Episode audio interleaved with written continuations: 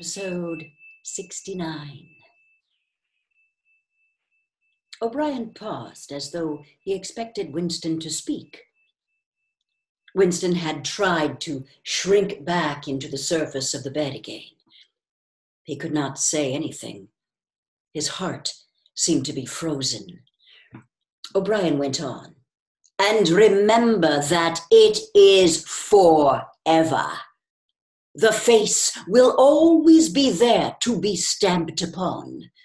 The heretic, the enemy of society, will always be there so that he can be defeated and humiliated over again.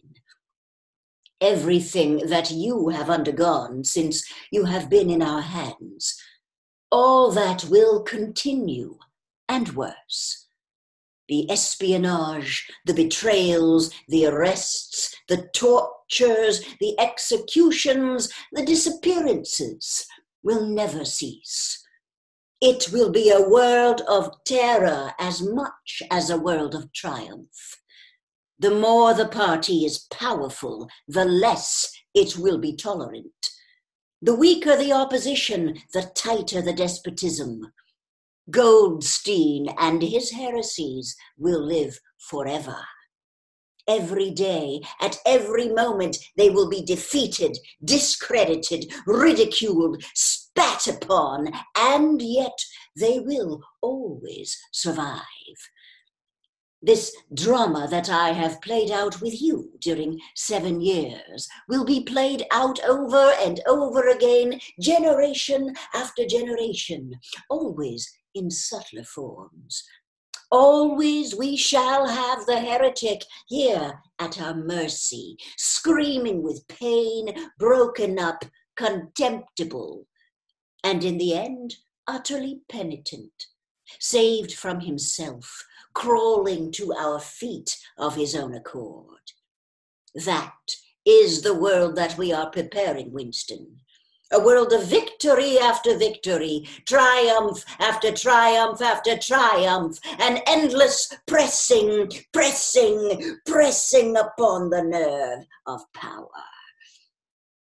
You are beginning, I can see, to realize what the world will be like. But in the end, you will do more than understand it. You will accept it, welcome it, become part of it.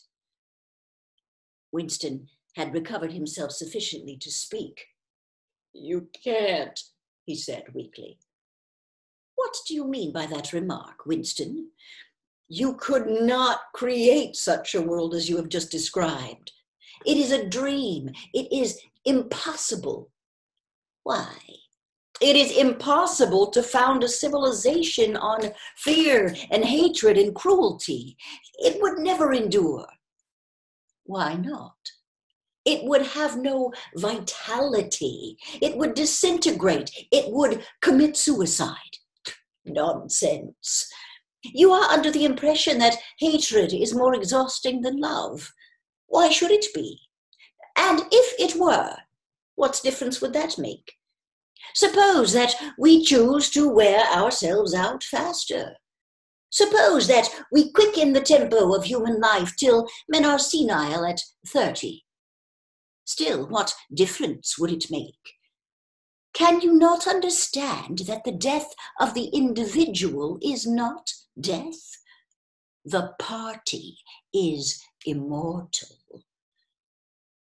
As usual, the voice had battered Winston into helplessness. Moreover, he was in dread that if he persisted in his disagreement, O'Brien would twist the dial again. And yet he could not keep silent. Feebly, without arguments, with nothing to support him except his inarticulate horror of what O'Brien had said, he returned to the attack. I don't know. I don't care. Somehow you will fail. Something will defeat you. Life will defeat you. We control life, Winston, at all its levels. You are imagining that there is something called human nature, which will be outraged by what we do and will turn against us. But we create human nature. Men are infinitely malleable. Or perhaps you have returned to your old idea that the proletarians or the slaves will arise and overthrow us. Put it out of your mind. They are helpless, like the animals. Humanity is the party. The others are outside, irrelevant. I don't care. In the end, they will beat you. Sooner or later, they will see you for what you are and they will tear you to pieces. Do you see any evidence that that is happening? Or any reason why it should? No, I believe it. I know that you will fail. There is something in the universe, I don't know, some spirit, some principle that you will never overcome. Do you believe in God, Winston? No. Then what is it? This principle that will defeat us? I don't know. The, the spirit of man.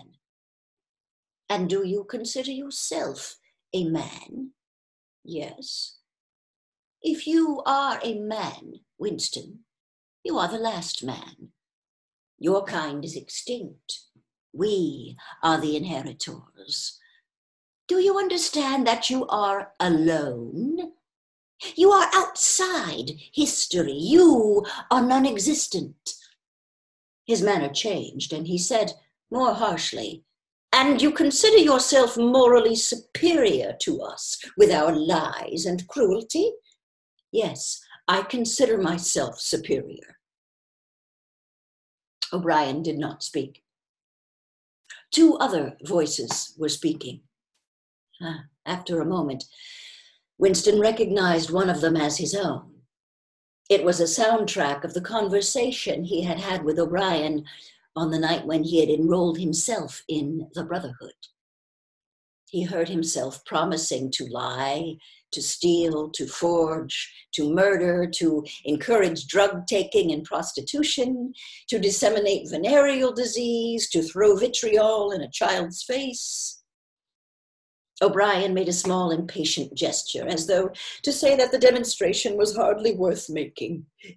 Then he turned a switch, and the voices stopped. Get up from that bed, he said. The bonds had loosened themselves. Winston lowered himself to the floor and stood up unsteadily. You are the last man, said O'Brien. You are the guardian of the human spirit. You shall see yourself as you are. Take off your clothes. Winston undid the bit of string that held his overalls together. The zip fastener had long since been wrenched out of them. He could not remember whether at any time since his arrest he had taken off all his clothes at one time beneath the overalls. His body was looped with filthy, yellowish rags, just recognizable as remnants of underclothes. As he slid them to the ground, he saw that there was a three sided mirror at the far end of the room. He approached it, then stopped short. An involuntary cry had broken out of him. Go on, said O'Brien. Stand between the wings of the mirror. You shall see the side view as well. He had stopped because he was frightened. A bowed, gray colored, skeleton like thing was coming toward him. Its actual appearance was frightening, and not merely the fact that he knew it to be himself. He moved closer to the glass. The creature's face seemed to be protruded because of its bent carriage a forlorn jailbird's face with a knobby forehead running back into a bald scalp, a crooked nose, and battered looking cheekbones, above which his eyes were fierce and watchful.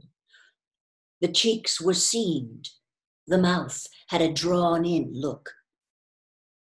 Certainly it was his own face, but it seemed to him that it had changed more than he had changed inside.